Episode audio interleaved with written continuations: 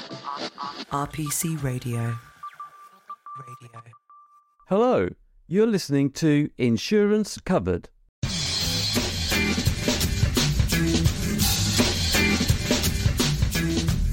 Welcome to the podcast that covers anything and everything to do with insurance. Coming up in this episode, Um, just to throw a few you know, figures out there, I think since around 1950, we've, we've already lost around half of the world's coral reef cover, with a good chunk of this, I think around 14%, occurring since uh, 2009. And with the ever increasing pressures from climate change, the, the window of protecting these ecosystems is, is close, you know, closing rapidly. my name is Peter Mansfield. I'm a partner in the law firm RPC, and in each episode, I'm joined by a guest and we discuss an aspect of the wonderful world of insurance. And this week, our guest is Sarah Conway, and our topic is the insurance of coral reefs. Sarah began her career in traditional finance, but pivoted to conservation finance in 2007 when she worked in Bali for Starling Resources. Then, in 2013, after securing a master's in environmental economics and climate change, Sarah joined the US Department of State, where she served as lead climate finance negotiator for the UN Framework Convention on Climate Change, and she contributed to the Paris Agreement in 2015. She then worked freelance for six years as a climate and conservation finance expert. But in July 2022, she joined WTW, where she currently leads the Ecosystem Resilience Practice, which, amongst other things, arranges insurance products for the protection of coral reefs, which is what we're going to discuss today. So, Sarah, welcome to the podcast. Thanks so much, Peter. Happy to be here. And before we start, I should say Happy New Year, everyone. Welcome to 2024. I hope you all had a wonderful break over the festive season. And Sarah, Happy New Year to you too. Um, now, we're going to be talking today about coral reefs. And I guess, well, I guess the obvious first question is why? After all, coral reefs have survived in various forms for millions of years without the benefit of insurance. Uh, the first coral reefs formed around 485 million years ago in the early Ordovician period, and they will survive us, presumably. So, why are we even talking about insurance for coral reefs? Why can't we just leave them to their own devices? Yeah, no, it's true. Coral reefs are quite resilient, but you know, they're facing serious threats, right? Mainly from the effects of climate change, but also from unsustainable fishing and, and land-based pollution as well. Um, cyclones are, are causing exceptionally strong winds that generate waves that crash into the shallow reef areas and that damage the, the reef itself. At the same time, you know, the the force of these waves and the currents and the impacts of sand and rubble that are tossed around uh, by this underwater turbulence not to mention, of course, the plastic pollution and other human derived debris that are washing into the ocean during or immediately after an event can can cause extensive damage, right, to the coral reef um, structure. Recovery after that type of battering is, is a slow process, which, if it's sort of left alone, could potentially take a decade or more. Now, this means, you know, that more coral reefs around the world will not have time to fully regrow before the next cyclone hits, which, you know, some estimates indicate are likely to be more frequent as well as more severe, at least in some geographies, uh, due to climate change. Um, just to throw a few, you know, figures out there, I think since around 1950, we've we've already lost around half of the world's coral reef cover, with a good chunk of this, I think around 14%, occurring since uh, 2009. And with the ever increasing pressures from climate change, the the window of protecting these ecosystems is, is close, you know, closing rapidly. So we're really talking about the physical damage to coral reefs, where the storm kind of smashes the coral reef apart. Um, so I'm, I, was going to ask it later on, but I'm, I'm going to ask it now because it seems to fit better now. Which is, to those of us who know nothing about coral reefs, the thought is, well, if it's smashed to bits, then it's smashed to bits. I mean, how how how can that be repaired? What what is the, the, the remediation process that is that is adopted? So this is obviously something that needs to be very sort of context and location specific, developed, you know, in close partnership with those on the ground who have an understanding for the ecosystem, the types of corals, the types of interventions that would potentially have success. It would then probably in the immediate term involve things like removing debris from the ecosystem so that it doesn't continue to, you know, smash around and break up the corals even more. And then most likely there's an element of the reef response plan that involves actually reattaching the corals that have broken off um, back to the reef. Or in some cases, there's also efforts to fix pieces to nursery beds for future outplanting. So again, there's a lot of, I think, scientifically understood and proven interventions that can be deployed in the immediate aftermath of a damaging hurricane or cyclone event that, if conducted within a sort of 30 to 60 day window, can lead to a higher sort of chance of success in the ecosystem being able to recover as close to its pre-event state as possible. That if not conducted within that window of opportunity, your your chance of success is dramatically diminished. Wow. Okay. So so so so there's of there's two elements to it. The and uh, please forgive me for being a bit basic here, but effectively you sort of glue it back together again. So that's one option, and then you sort of plant it in a different place. Is that right? So it's almost like see. I appreciate that they're animals, not plants, but but it's almost like seedlings. Um, so so you, you what you I, I think I saw this on on Planet Earth three um, last year, where where you know the, the, you actually just attach it to a metal frame or something, don't you? And then the coral grows over the metal frame. Is that right? Yeah, exactly. That can be one of the approaches deployed. And again, it really will depend upon the local context and understanding of the scientists and conservationists that are involved in that particular area to determine, again, based on the coral species, other variables, which types of interventions are most likely to be, uh, you know, most impactful and, and successful. And um, I mean, obviously, that, that there is merit in protecting coral reefs just simply for the sake of protecting coral reefs. But um, why is it important to us that reefs are protected? And I appreciate that this is a very anthropocentric question, for which I apologise. Um, but what have coral reefs ever done for us? I mean, I, I, actually think maybe the question should be, what haven't they done? Um, but no, in, in all seriousness, you know, coral reefs have and continue to provide a number of direct and indirect benefits to society. One to highlight in particular is the coastal protection that they provide from storm surge and erosion from waves. in fact, if you have a healthy, intact coral reef um, on your coastline, it can reduce wave energy by 97% before hitting shore. Um, a few other examples, you know, coral reefs provide millions of jobs through tourism, fishing, recreational activities. Um, they allow for advancements in medical research. They preserve biodiversity. They support the fishing whoa, industry. Whoa, whoa, whoa! I'm, I'm sorry. So I, am just I have to medical research. Medical research. Kind of talk us through that one.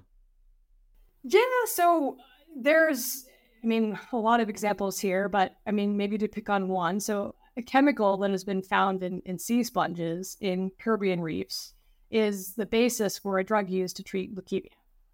Wow. So these things, you know, are providing, you know, uh, pretty impressive and potentially groundbreaking um, advancements for, for treatments for cancer and, and beyond. Sorry, I, I interrupted you as you were listing all the, the merits and benefits of coral reefs. I mean, maybe just to mention a few more you know, another one that is clearly very relevant is the the sort of contribution of coral reefs to healthy fishery stocks and therefore food security and, and livelihoods, especially for coastal communities. Globally, fish account for something like 20% of the population's intake of animal protein. And in some countries, this can go upwards of 50% or, or even more. Several studies have attempted to, you know, kind of calculate the total economic value that coral reefs provide to to society. They range from, you know, numbers like 375 billion to 2.7 trillion per year, um, which of course are big numbers, right? And, and, and, and one could certainly question some of the methodologies or what they really mean.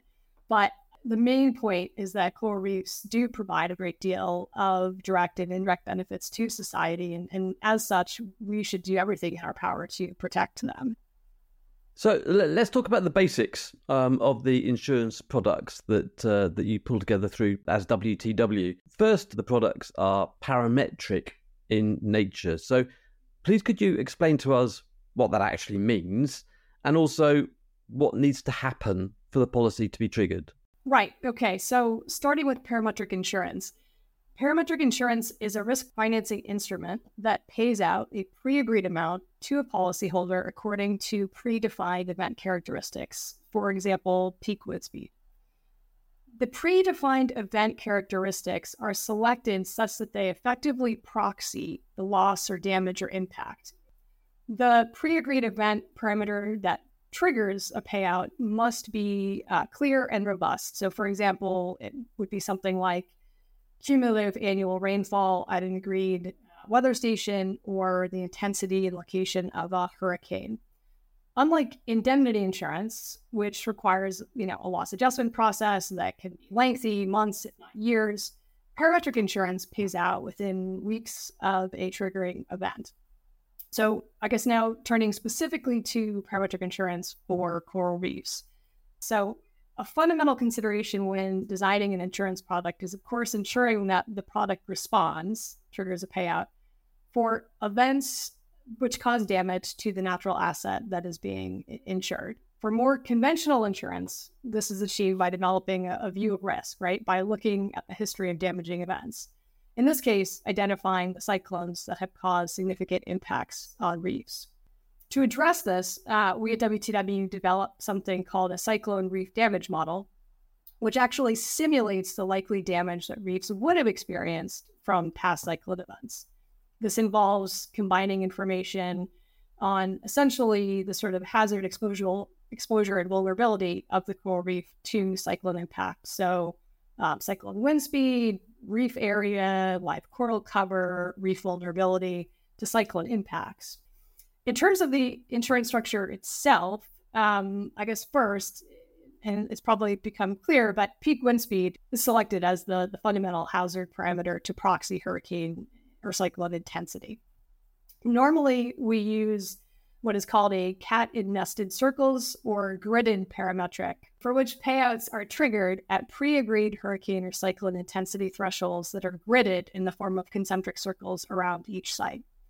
The starting point for this cat in nested circles structure um, is usually four concentric circles or ellipses, with the innermost circle encompassing the covered area of interest, i.e., the reef itself. Then three subsequent circles are spaced at 25, 50, and 75 kilometer buffers from this inner circle. So spacing the circles, you know, in this way at these increments aims to capture the proportional decrease in wind speed and therefore associated damage with distance from the, the storm center, i.e., the, the storm track. These circles are accompanied by a payout table, which specifies the payout percentage um, of the site or program limit based on the peak wind speed recorded in that zone for any given qualifying event. So, in summary, these payout rates account for the spatial distribution of event intensity across a covered geography with the highest payout rate um, associated with a category five hurricane or cyclone that passes right through the bullseye, right, right through the, the center concentric circle that's drawn around the reef itself. Wow, that was more complicated than I was expecting. it is a bit complicated, but I, I figured it was worth sort of walking through all the various steps and components. Absolutely. There's, there's a, in, my, in my simple mind, I just thought, you know, wind speed gets above a certain level, there's a payout. I hadn't really thought about kind of distance from the reef and how hurricanes move. And yeah, no, that's fascinating. That's brilliant. Thank you. Um, and uh, you already talked about insureds, um, but what, what, sort of organisations uh, might be interested in purchasing these products? Is it is it limited to governments or does it go beyond that? So it might be easier to use an example in this case. So um, let's look at the MAR insurance program very briefly, the MAR insurance program is a regional financial mechanism that uses parametric insurance to rapidly deploy funds to community led response activities which repair reef damage following destructive hurricane impacts. Um, these response activities are, are, helping to boost recovery and enhance the conservation of endangered coral reef ecosystems along the 1,000 kilometer Mesoamerican reef that spans from Mexico, Belize, Guatemala, and Honduras. For this particular program, the MAR Fund, which is a regional environmental conservation fund, whose mission is to drive regional funding and partnerships for the conservation, restoration, and sustainable use of the MAR, serves as the policyholder. Um, in this case, MAR Fund partners with conservation entities in each of the covered areas across those four countries, in which there's currently 11 covered areas, and via something called their Reef Rescue Initiative, provides capacity building for reef guardians and ensures that each of these 11 areas has a reef response protocol for if when a triggering event occurs. Then, if a triggering event occurs, MARFund would receive the payout from the insurer, usually within weeks of the event, and immediately transfer it on to the relevant local partner to allow them to execute the reef response protocol. Um, and uh, uh, with apologies for what is going to be a legal question, um, but the, when I was thinking about this, I was thinking, uh, how's the issue of insurable interest um, resolved in all of this? Because, um, I should explain to anyone listening who, who's not aware of what insurable interest is. It's it's it's, it's a slightly nebulous term, um, but in essence, it means that, that the insured must have some form of interest in uh, a financial interest in the thing being insured. So, so my house, I have an insurable interest in my house because if it burns down, I personally will suffer um, a loss. But I do not have an insurable interest in anyone else's home because I don't suffer a loss if that if that house burns down. But but in, in this case, if something bad happens to the coral reef, the NGO or whoever it may be who's who's paying the insurance premium will not suffer a loss. The, the, the NGO does not own the reef. So, so, so where is the insurable interest in that? How does that work? Taking your specific example, you know, no, in that case, the, the NGO does not own the reef. But if its mission is related to the restoration and conservation of the ecosystem within the covered areas, and if it has a track record of undertaking its mission by putting financial resources into conservation of the reef in question, and if they have agreements with relevant government authorities in place to undertake reef restoration activities at covered areas during the, the risk period, during the, the period of the insurance policy, that may be sufficient to show an insurable interest in the reef. Another uh, way to sort of think about this or a complementary view is one where the business of the NGO, so the thing it's it's raising money to do, is to conserve the reef. Um, and so to not be in a position to respond quickly and at scale when an event which causes damage to the reef undermines said business model, right? So in other words, it's in the interest of the NGO to be able to finance response to a damaging event because to not do so would undermine their business model. But you know, these are just a, a, few sort of ways in which one could come at the question of insurable interest in, in these types of situations, but would say that again, it's very sort of jurisdiction and insurer specific, and, and most likely an issue that will need to be resolved by by the lawyers involved in the transaction. Yeah, and actually, you said uh, earlier on that it's it's it's not insurance of the coral reef necessarily; it is insurance of the NGO's financial obligation to repair the fi- the, the, coral reef. So effectively, the, the, so the NGO does suffer a loss in which it has an insurable interest because it has an obligation to repair the reef.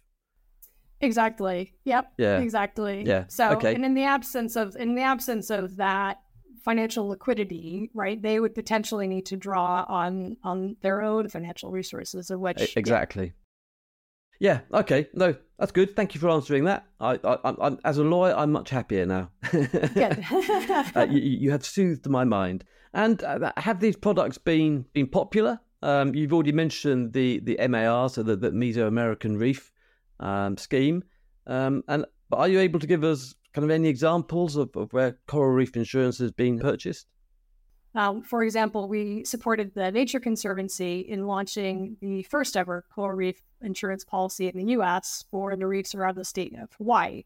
Um, in that particular case, the policy will provide money for rapid coral reef repair and restoration across Hawaii immediately following hurricane, um, as well as tropical storm damage. I guess one additional example to highlight we have been working to design and place the first ever coral reef policy in the Pacific region. Uh, for the reefs actually in the Lau seascape of Fiji, working closely with a local conservation NGO uh, with some very generous support from a, a large corporation to help in the design and, and to finance the premium. In this case um, are actually innovating sort of beyond the pan use case that targets specifically or solely rapid reef response to also include a payout use case related to community assistance. For example, uh, deployment or, of water, food rations, uh, and a chicken coop would be provided. This supports overall food security and also has a sort of ecosystem benefit by potentially reducing the need for communities to fish in the immediate aftermath of an event to, to just sort of give the ecosystem a little bit of, of a break as it as it tries to recover. So that's brilliant. So it's not just a, a physical loss policy in that in that respect. It that, there's a there's a business interruption element for uh, say the fishers or the people who are does that include tourism as well? Anyone who is reliant upon the reef?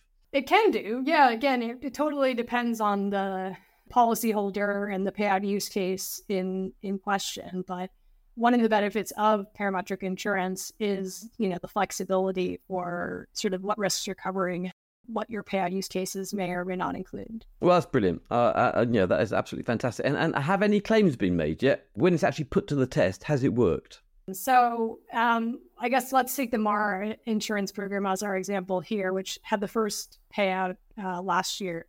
So last November, um, Hurricane Lisa passed directly over Belize's Turneffe Atoll as a Category One hurricane. It actually passed directly through the the bullseye of the structure. Uh, calculations that were completed by WTW confirmed that the wind speed uh, intensity reached 70 knots, which triggered, in according to the payout uh, table, a $175,000 payout, which Marfund, as policyholder, received within two weeks of the event. Within 48 hours uh, of receiving that payout, Marfund was able to transfer the funds out to their brigades. Uh, in two weeks following the event, damage to the sites was assessed and, and restoration activities commenced. The group sort of organizing the intervention in this case is the Turneffe Atoll Sustainability Association, TASA. TASA and, and its brigade members have participated and been trained under the, the MAR insurance program. We're sort of standing by, you know, and ready to, to jump in the water as soon as, as resources were in hand. In that particular case, they were able to stabilize and reposition, um, I think, close to 200 fragments of, of various types of coral, staghorn, palmata, and elkhorn coral to be more specific. Um, and they also took, I think, close to 70 fragments of the reef building staghorn coral, which is really a crucial sort of element to the structure and existence of, of reefs in this case, and fix these to a nursery bed for future outplanting. But I think it's safe to say that, you know, in the absence of the insurance payout, these activities would definitely not have occurred, right? The, the, coral reefs would have withstood additional damage from debris that continued to bash around and would have taken much longer to recover again if not for the the interventions that that TASA and their reef brigades were able to conduct. I mean that is absolutely brilliant. Um, that's magnificent. And um, as I understand it, kind of coral reefs are found in over 100 countries. Uh, they underpin marine biodiversity. Over 800 species of, of reef building corals. 37% of all fish are associated with reefs. 285,000 square kilometers. You know, that, that they are absolutely crucial. And know, I, I, wish you all the best in spreading the word and making sure that more coral reefs are insured. I think what you're doing is absolutely outstanding. So thank you. Um, I, I'm intrigued though as to see to think how transferable is this product. It's obviously designed for coral reefs, but could it be used for other natural ecosystems that are under threat, such as kind of mangroves or forests or rivers or anything else like that? Yeah, so the application of parametric insurance is potentially relevant for a range of ecosystems, though it will always be very location and context specific generally speaking, the first question that we work to answer with our local partners is Is there a payout use case, right? Would liquidity immediately after a climate related event be beneficial for the ecosystem in question? Um, so let's take one of your, your examples mangroves. We would start by identifying hazard parameter or parameters which effectively capture the impacts on mangroves.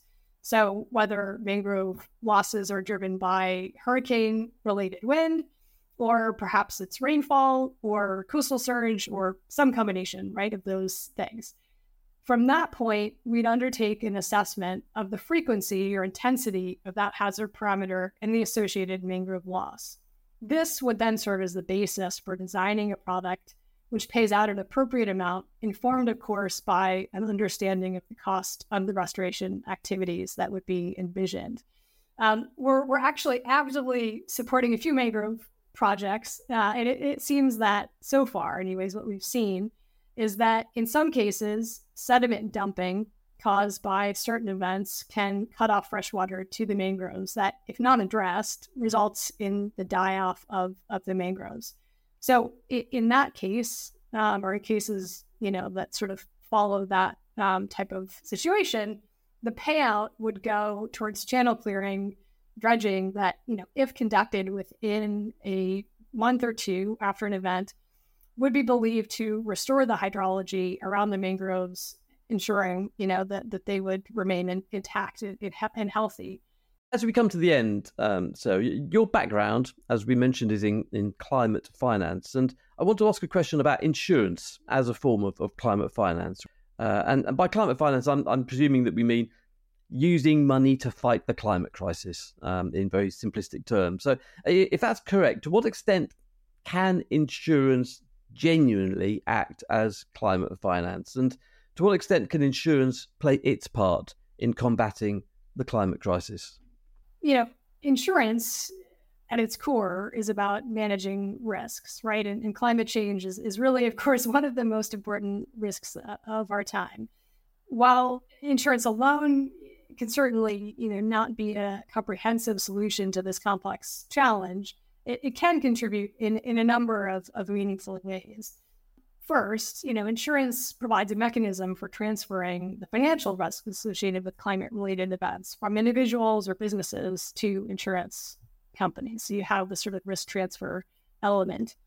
Um, second, insurance companies can encourage climate resilient practices, right? They can um, offer lower premiums to businesses that implement measures to reduce their vulnerability to climate related risks. Third, you know, parametric insurance, as we've been discussing today, can be used to provide quick and predictable payouts following a climate related event. Of course, it's important to recognize that there are certainly limitations and challenges associated with using insurance as a tool to fight the, the climate crisis and, to be sort of considered as climate finance. Um, I guess one example to highlight in particular is is the affordability and accessibility of insurance. Right, in many cases, insurance premiums are just simply too high for individuals, organizations, or communities, especially in the more vulnerable countries. Um, so, in this case, you know, as mentioned earlier, the the policyholder may not necessarily be the one that pays for the the premium itself, right? So there there could be situations where premium financing originates from bilateral or multilateral donors, other public sector philanthropy, uh, and, and, so on to to help you know basically ensure that these mechanisms and tools are deployed in situations where they're useful, but where again um, the beneficiaries may not be in a position to to pay for the premium themselves. And, and finally, Sarah, uh, during your time with insurance, what would you say is the main lesson you've learned that, that you would want to pass on to others, particularly those who maybe considering insurance as a career? Yeah, so I've only been in insurance for a year and a half, so I definitely still have lots to learn. But I guess I would say so far, it's probably to to keep an open mind about the potential role for insurance to contribute to fight the dual climate and biodiversity crises, but to also recognize that it's really neither a silver bullet solution nor applicable in, in every instance. Thank you, Sarah. That was Wonderful. Thank you so much for your time. RPC Radio. Radio.